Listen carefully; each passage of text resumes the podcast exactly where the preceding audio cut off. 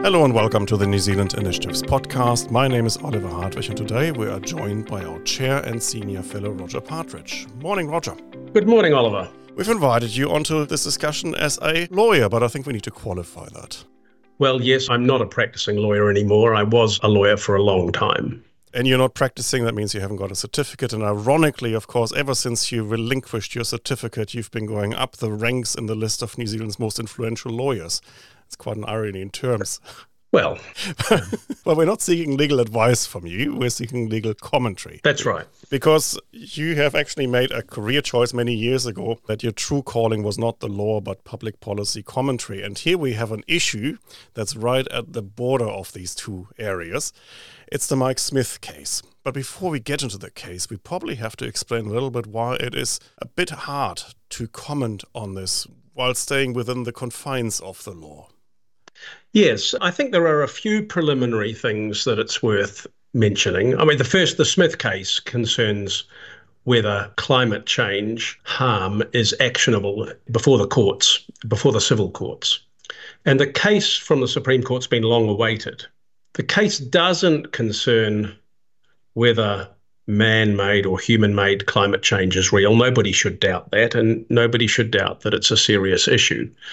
The case concerns whether or not the common law, the judges, can play a role in addressing the problems of climate change. There are a couple of other observations worth making that have an effect on what we can say about the case. The first is that it was just a preliminary hearing. The defendants applied to strike out the claim, saying it was untenable uh, strikeout proceedings exist to enable the courts to be free from unmeritorious claims. And so, in hearing the case, the court wasn't deciding anything finally. It just had to decide whether the plaintiff's claim was tenable. It hasn't made a final decision on that. Yeah, just a sec, though. This is a preliminary hearing that already took two years. Well, it's actually four years since the proceedings were commenced in True, 2019. But, but two years since the Supreme Court actually took it on.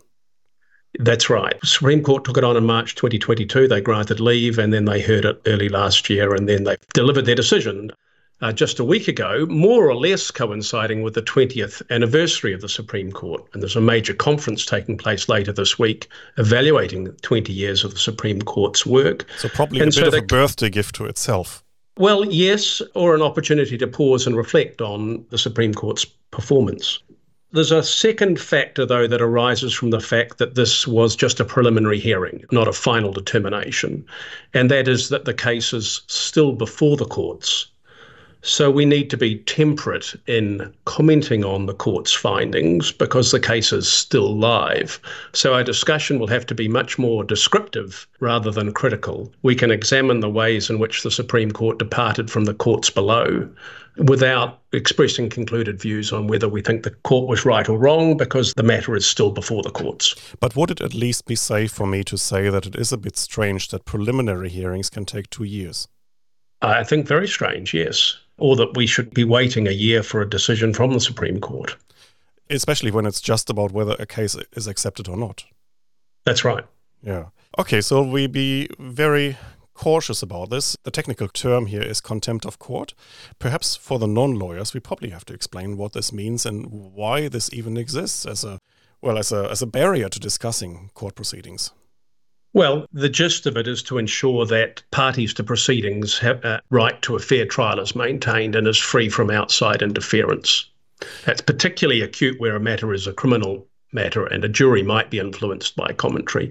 Not so acute when it's a judge alone hearing, but nevertheless, we need to be cautious. Sure. See, that's the bit I understand about the criminal jury because juries, by definition, are non technical experts they are not lawyers, it is probably easier to influence them, and therefore you have probably a duty to protect them from influence. But when professional judges are concerned, these are people with decades of experience dealing with legal matters. I sometimes wonder, and I'm a background, a bit of a comparative lawyer. I mean, in, in other jurisdictions, this doesn't even exist. Whether we are taking it too far, protecting courts from just well, fair criticism, I would say. Well, the courts do take a pretty robust approach and accept that criticism can be given in civil proceedings. But uh, as a matter of deference. Well, the case speaks for itself. I think we can we can get into some of the tricky aspects of the decision without having to express our own views on it. Well, then let's just preface all our discussion here with greatest respect to the court. This is just how we see it, and we are just asking a few general questions. And of course, we have the utmost respect for our Supreme Court. Yes. Wonderful. In which case, let's get to the case itself. So, the case was brought by an indigenous activist by the name of Mike Smith. And as you say, it goes back four years ago, and a couple of years ago, it actually reached the Supreme Court. But we should probably just explain what this Mike Smith alleges to have happened. So, Mr. Smith's an elder of Ngāpuhi and Ngāti Kahu and a climate change spokesperson for the Iwi Chairs Forum. So, he's a climate activist. And in 2019, he brought proceedings against seven of New Zealand's largest companies, claiming an injunction to stop them from contributing materially to climate change. The seven included household names like New Zealand Steel, Fonterra, Genesis Energy, and Z Energy. And he claims the seven have materially contributed to the climate crisis. And he says they've damaged and will continue to damage his whenua and moana, including places of customary cultural, historical, nutritional, and spiritual significance to him and his whānau. And he seeks declarations that the seven companies have caused harm and orders restraining them to cease their unlawful activity. There are three causes of action he relies on. They're all what lawyers call torts or civil wrongs, public nuisance, negligence, and a proposed new tort, meaning a civil wrong causing harm to the plaintiff, a proposed new tort involving damage to the climate system. And he also claims that Tikanga Maori should inform the reach and content of his causes of action. Shall we take this back maybe one step for the benefit of listeners who are not lawyers and just explain a bit more what torts mean and how torts have developed and how they're actually discovered by the judiciary? Yes, so torts are civil wrongs. Listeners might be most familiar with the tort of defamation, developed as a civil wrong, now statutory law in New Zealand, but developed as a tort. The tort of negligence, the tort of trespass to property. So many of these torts are also criminal acts. But if somebody trespasses on your property, you can sue them in the civil courts and seek damages. Torts have been developed by the judges, and the scope of tort law it forms part of the common law, and it's judge-made law. And the judges deduce the principles that make out the torts from the body of cases that have decided whether tortious claims exist. And typically, the remedies are damages and injunctions. So basically, telling people to stop a certain behavior. Well, to compensate, to reinstate, or to yes, or to stop. Mm-hmm. Okay, and as you mentioned, these are judge defined torts. So there is no statute, there is no legislation governing the right of torts, the law of torts. And so these torts can be discovered by the judiciary, like that new one that Mike Smith claimed exists but has never been used before. Yes, the common law develops typically incrementally. The judges deduce the principles within the common law from the decided cases. And from time to time, they will work out that those principles mean that conduct that might not previously have been considered was also a civil wrong, drawing on the principles and the values that are within the corpus of the common law from decided cases previously. So, just for the non lawyers to keep in mind, these are non statutory issues and they can be discovered and they can be developed by the judiciary. Now, shall we maybe just go through the three torts that Mr. Smith alleges to have been committed? There's public nuisance. What does that even mean? Yeah, so public nuisance is a slightly arcane tort. It's generally been understood to mean an unlawful interference with a public right, or simply perhaps not an unlawful interference when it comes to access to some specific public rights, like access to the highways or to waterways and pollution in some cases, right? That's right. So if a river is fouled up through pollution, through a group of polluters upstream, mm-hmm. that might give rise to the tort of public nuisance. Right. The next tort, negligence. Negligence means you are not behaving in a careful enough manner. That's right. A failure to take reasonable care that is reasonably foreseeable to cause harm to your neighbour, to people that you come into contact with. Right. So if you have a factory on your property and the factory causes any kind of damage to the neighboring property and it's happening because you have simply not constructed it properly, that would be a typical case of negligence. That could be a case of negligence or driving your vehicle carelessly on the roadway, causing harm to another, crashing into somebody. That would be the most frequent way in which negligence comes up in our daily lives. And I think maybe I'm wrong in my memory, but there was this famous case of a snail in a bottle. That's right, Donoghue and Stevenson. Indeed, so that was that the negligently placed snail in a bottle of soda that caused harm to the person who drank it. Yeah, late 19th century Britain, I think. Of course, there's a whole field of torts in New Zealand that are large and negligence that largely we don't talk about because ACC covers the ambulance chasing torts that we witness in America. And there are a whole bunch of torts we don't talk about that much anymore because they've been taken over by statute. That's right. Mm. And then there is this third one that Mr. Smith alleges to have happened or been committed, and that's damage to the climate system. What, is, that's right. what does that even mean? I mean, it doesn't exist yet, but he says it might. Well, yes, he alleges that we have a right to be free from other people materially harming the climate system. Mm. So now you can you can understand that that's quite a different tort than somebody driving into you and harming your property carelessly in control of a motor vehicle. So that would be a tort that perhaps all of us are responsible for and all of us suffer from. Mm.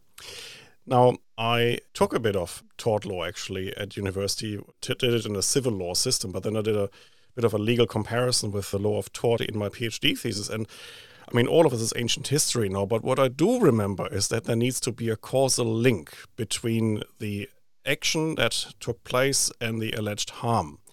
And that link, from what I can remember from my studies, and you certainly from your practice, must not be too remote. That was always the benchmark. Now, when you look at the Smith case, the link is not that clear, is it? No, it's not. And let's just put that in some context. New Zealand's total emissions, greenhouse gas emissions, comprise just an infinitesimal proportion of global emissions over the decades or centuries. The calculations that were referred to before the court were 0.17 of 1%. And just to put that in context, that's 17 parts in 10,000. So if New Zealand's emissions are an infinitesimal part of global emissions, one of the issues in the case is whether anything done by a single company or even seven of them can plausibly have caused Mr. Smith or anyone else a measurable harm. And so, so every that, ton that, of global emissions, it's 1.7 kilograms for the whole of New Zealand. But we're not even talking about the whole of New Zealand. We're talking about seven companies in New Zealand. That's right. Hmm. That's right. Although among them are the biggest emitters in the country, and collectively it was claimed in the proceedings they account for about 30% of New Zealand's emissions. Although in some cases, they're selling products that other people, like Z Energy, they're selling products, petrol, that other people consume, causing the emissions. So effectively, we're talking about 500 grams of each global ton of carbon. That's right. So to claim so that, that these extra 500 grams actually cause a specific damage should be very hard. That's right. So that's been one of the issues at the centre of the proceedings at each level in the High Court, Court of Appeal, and the Supreme Court. If the individual companies in these proceedings face potential liability, then why not every company in New Zealand? And why stop there? Why not anyone farming animals or driving cars or eating meat or even breathing out? Because all of those activities contribute to greenhouse gas emissions. Hmm. Okay, so we haven't got a direct link potentially between the actions and the damage that he claims to have suffered? Well, that's an issue the court will have to decide. Mm-hmm. Okay, what, what it had to decide in this case was whether there was a tenable or plausible link, or whether the claim was patently misconceived. That's what had to be decided at the strikeout hearing. But the courts would also have to take into account what Mr. Smith actually wants to happen. And typically in tort cases, when you feel damaged, harmed by somebody else's action, you want these actions to stop immediately But that's not what he's asked for. That's right. If you're alleging that somebody's caused harm, then you normally ask for the harm to stop. Mr. Smith's primary remedy here, though, is not, he wants a declaration that they are causing harm. But then he's perhaps realizing that an, an, injunction might cause quite a degree of inconvenience to the New Zealand economy and to New Zealanders. He seeks an order regulating the extent of the net emissions of the defendants such that they peak in 2025 and then taper off to zero by 2050. Mm. So it's much more like the work of Parliament and specifying a regulatory pathway towards meeting its climate change obligations to get to net zero by 2050. Okay. Then let's talk a bit about the defendants in this case. And I think for the record, few of the defendants are members of the initiative, but actually we haven't really talked to them on this matter since the Supreme Court declared its ruling. But we should talk about how they would feel in these proceedings and what their perspective on this might be, because these are companies that, like all companies in New Zealand, would have to purchase emission certificates so that they can legally emit carbon dioxide and other climate gases. So, from their perspective, I imagine it would be odd to be taken to court for something that they previously thought was perfectly legal. Yes, although what they thought about it is perhaps not so relevant as just what the legal position is. But, but legal and, certainty and, and, is a high good.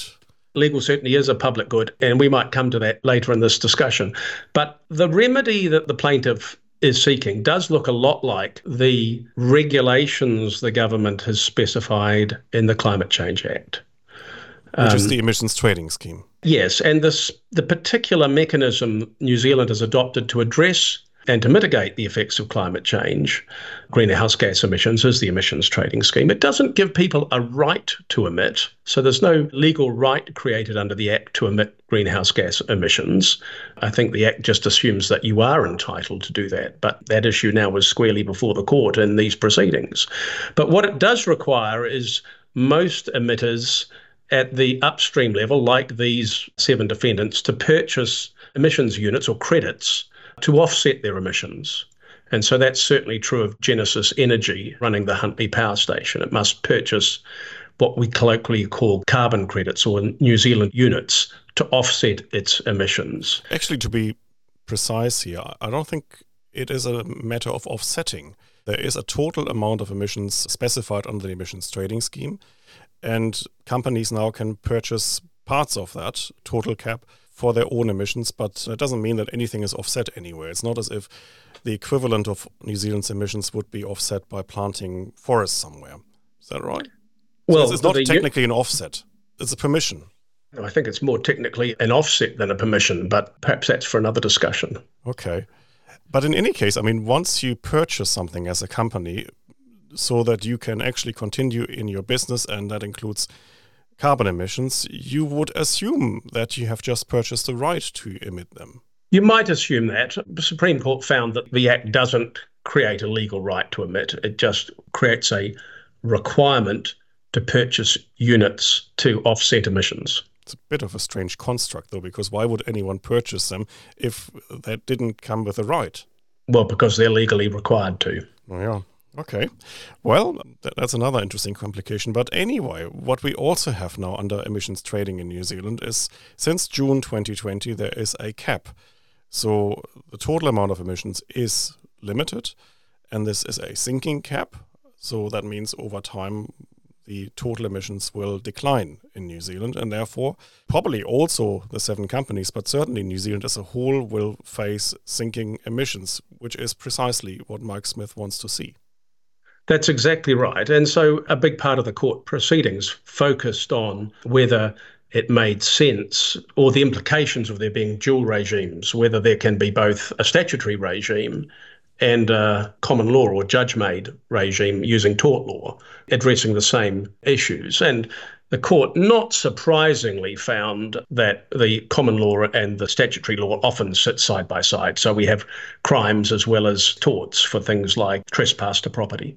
Sure, but in this case, of course, if there is a climate change tort and the emissions are reduced accordingly, that still wouldn't change the cap under the emissions trading scheme, so we would end up with the same result.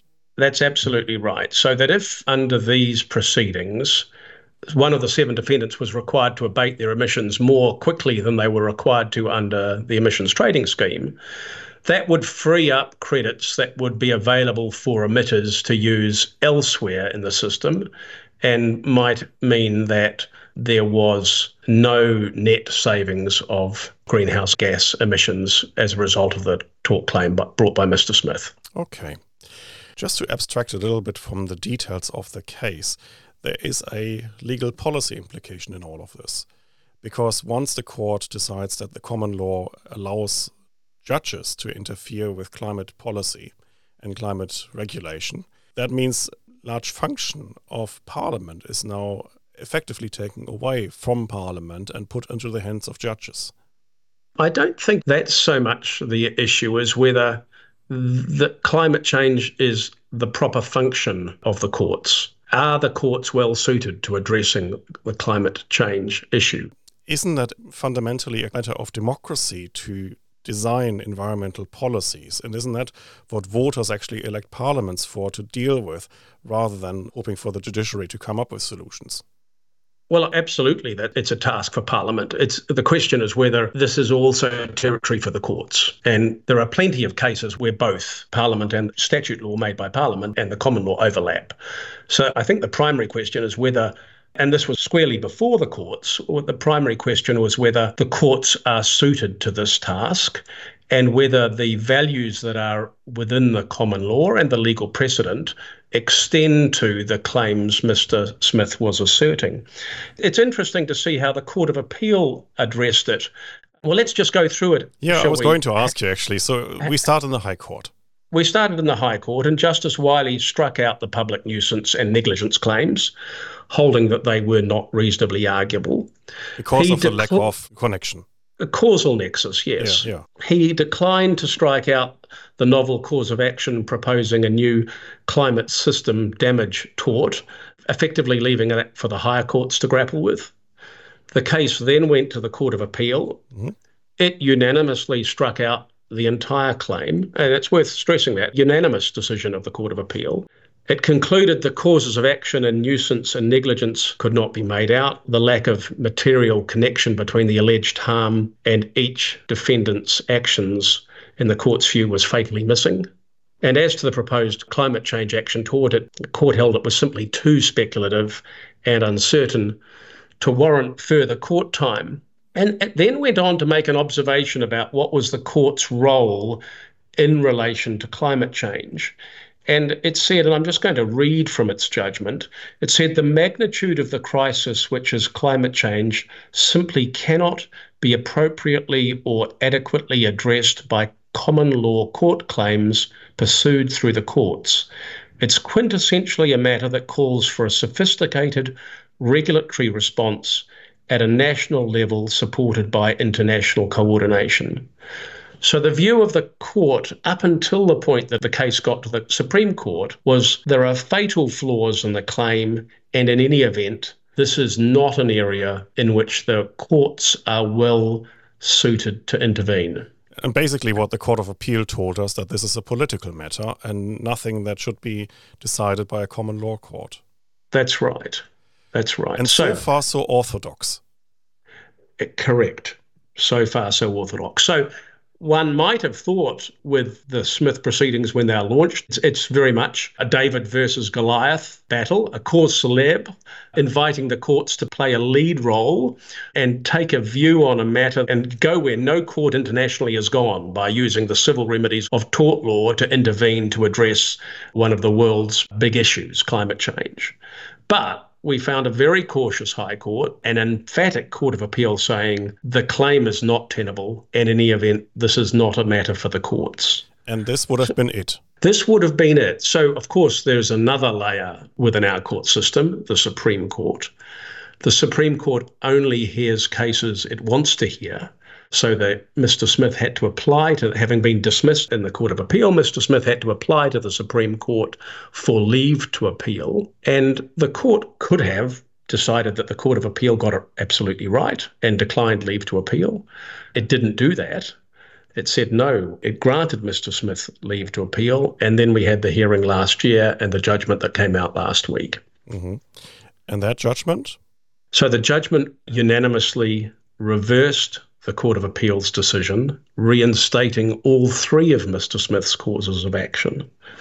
And so you've got a complete reversal. You've got a Court of Appeal that is restrained and a Supreme Court that appears eager to hear the claim and feels no such restraint about the possibility of the law being expanded to accommodate climate change. Actually, just out of curiosity, you as an experienced lawyer, how common is it that you have such a complete reversal between our two top courts? I think the first thing you'd say is that it's undesirable. It makes. Um, for legal certainty. For legal certainty. It's not unknown. But it's rare. But it's striking. Yeah. So when we get to the Supreme Court, and this is last week's decision handed down the day after Waitangi Day, the Supreme Court acknowledged that a defendant can only be liable if the harm allegedly suffered by the claimant, Mr. Smith in this case, was a reasonably foreseeable consequence of the defendant's conduct, and that to be liable, the defendant's actions must amount to a substantial and unreasonable interference with public rights. Again, that sounds orthodox. It does. It is orthodox. And the court was willing to acknowledge the absurdity of ordinary everyday activities being actionable because of their negligible impact on climate change. So the court held patently, this patent manifestly or patently inarguable, that ordinary domestic activities involving individuals travelling or warming their houses or cooking food will not amount to a substantial interference with public rights. But unlike the lower courts, the Supreme Court refused to apply that same logic to the emissions of the seven companies. Yet, while those seven companies may be large in New Zealand terms, they're just a rounding error when it comes to global emissions. Yeah, and especially because once you take a company like Z Energy, they are not themselves responsible for the emissions. They are selling petrol and diesel to people and companies who will then emit it, but it's not Z Energy itself. That's right. So you question, well, if the, the actions of these seven can be grouped together and said to be actionable, why not the actions of individuals exactly being grouped together in the same way? So there's a logic issue which the uh, a future court will have to grapple with. And still, so the Supreme Court hints at the absurdity of the case and still allows it to be handed back to the Court of Appeal. Well, it recognizes the absurdity of making the individual actions of each of us actionable, but doesn't apply that logic to the individual actions of seven companies. Now, you might be forgiven, with the greatest respect to the court, for finding this rather bizarre. On the one hand, saying there is not much of a direct link between cause and effect, and on the other hand, we are not striking out the claim and just hand it back to the Court of Appeal. Yeah, it leaves an, an open question. Hmm. Okay, so all of this is now back to the lower courts. It might from there at some stage resurface, of course, in the Supreme Court, probably in another two, four, or six years. And so what will happen next? Well, the case now goes back to the High Court for oh, a trial. Oh, they're starting back again at the High Court, not even at the Court of Appeal. No, the case goes back to the High Court for a trial, and we will have months of court time and millions, probably tens of millions of dollars of legal fees and experts' fees consumed in what will be a cause célèbre trial, a massive symbolic trial, which will be watched, I guess, in jurisdictions around the world with the judiciary being in the role that many would have thought was more suited to Parliament regulating emissions rather than the matter being um, uh, adopted by the courts. Right. We cannot reasonably predict how this court trial will end, but I think there's one thing quite likely it will go to appeal. It will go to appeal, and then probably on appeal to the Supreme Court. It would be very hard for the Supreme Court to turn down leave on a final hearing when it's granted leave on a preliminary hearing. So I think we can predict years of litigation consumed in novel litigation with novel legal issues. So the first journey from the High Court to the Supreme Court took us four years.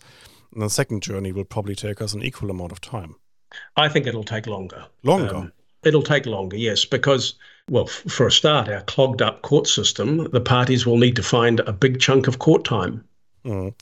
I would have thought it's probably shorter because I thought COVID probably delayed everything in the last few years. But you think it's going to take longer. So we'll probably still be talking about this case maybe eight, nine, ten years after it started. Or even longer. Even longer. Okay. And at the end of it, we might have some common law recognition of climate rights. But in any case, any government trying to do climate policy in the meantime will probably feel maybe not concerned, but not even constrained, but they would probably look at this with unease because so far Parliament made climate policy executed by the government, and now they would always have to watch with one eye what's happening in the courts because that might interfere at some stage with government's climate policies. Yes, the two could overlap. Parliament, of course, sits on top of the court system, so Parliament has the final say. I think it's unlikely what's happening in the courts will interfere with the government of the day's climate policy. Whether it will do any good for the climate is another thing. Okay, then let's just speculate a little bit what the political response to all of this might be. So, if I were Minister for Climate Change or Prime Minister or Minister of Finance, I would look at this and think, well, actually, no, climate policy is a matter for us as the government. We have been elected for matters like this, and we would like to be in charge of that. And we wouldn't actually want to see this go to the court. We are unhappy with what's going on. We are also unhappy with the prospect of having this drag out for the next five, six years. So basically, over the, our next two or three parliamentary terms, even. So we might actually want to bring this to a halt and stop this. Parliament, as you mentioned, stands above the court system. It could probably be a simple act of Parliament, one or two lines saying that when it comes to climate policy, common law is not applicable. Parliament could do that. And that would yes. end the case straight away. Yep. And it would, I would say, introduce, other observers might say, reintroduce legal certainty. Yes, Parliament could do that. Parliament probably the, not the top of Parliament's list of concerns it has with an expansionist Supreme Court, but Parliament could certainly do that. Should Parliament do that? I think at this stage, no. So you think it is worth actually spending the millions of legal fees and having all of this time wasted in our court system on a case that eventually might be superfluous if Parliament then, after the fact, decides to rule out the common law? I suspect that Parliament has more pressing issues and even more pressing concerns with recent decisions of the Supreme Court than this one. Mm. So Parliament should actually have a broader discussion and broader look at the Supreme Court and how it's developed over the last 20 years. I think so. And maybe that can be a discussion in a future podcast. But the 20th anniversary of the Supreme Court is a good time for an assessment of how the court has performed.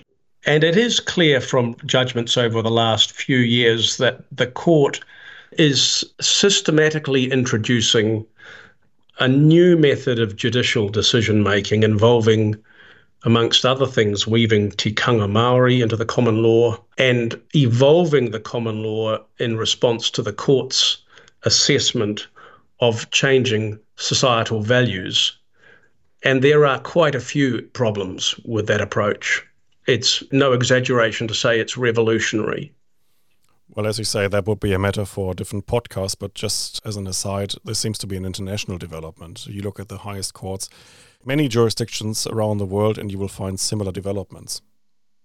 That's right. Perhaps it's particularly acute at the moment here or pertinent because of the 20th anniversary. We can look back to the Supreme Court Act 2003 Nowhere in that act does it refer to developing, the court's role is developing the common law. It refers to the rule of law and to parliamentary sovereignty. And those are both concepts that connote certainty and predictability, and not the common law being developed by the courts swaying to the views or to the tune of individual judges or individual courts. And so I think that's the broader issue in which the Smith case needs to be assessed.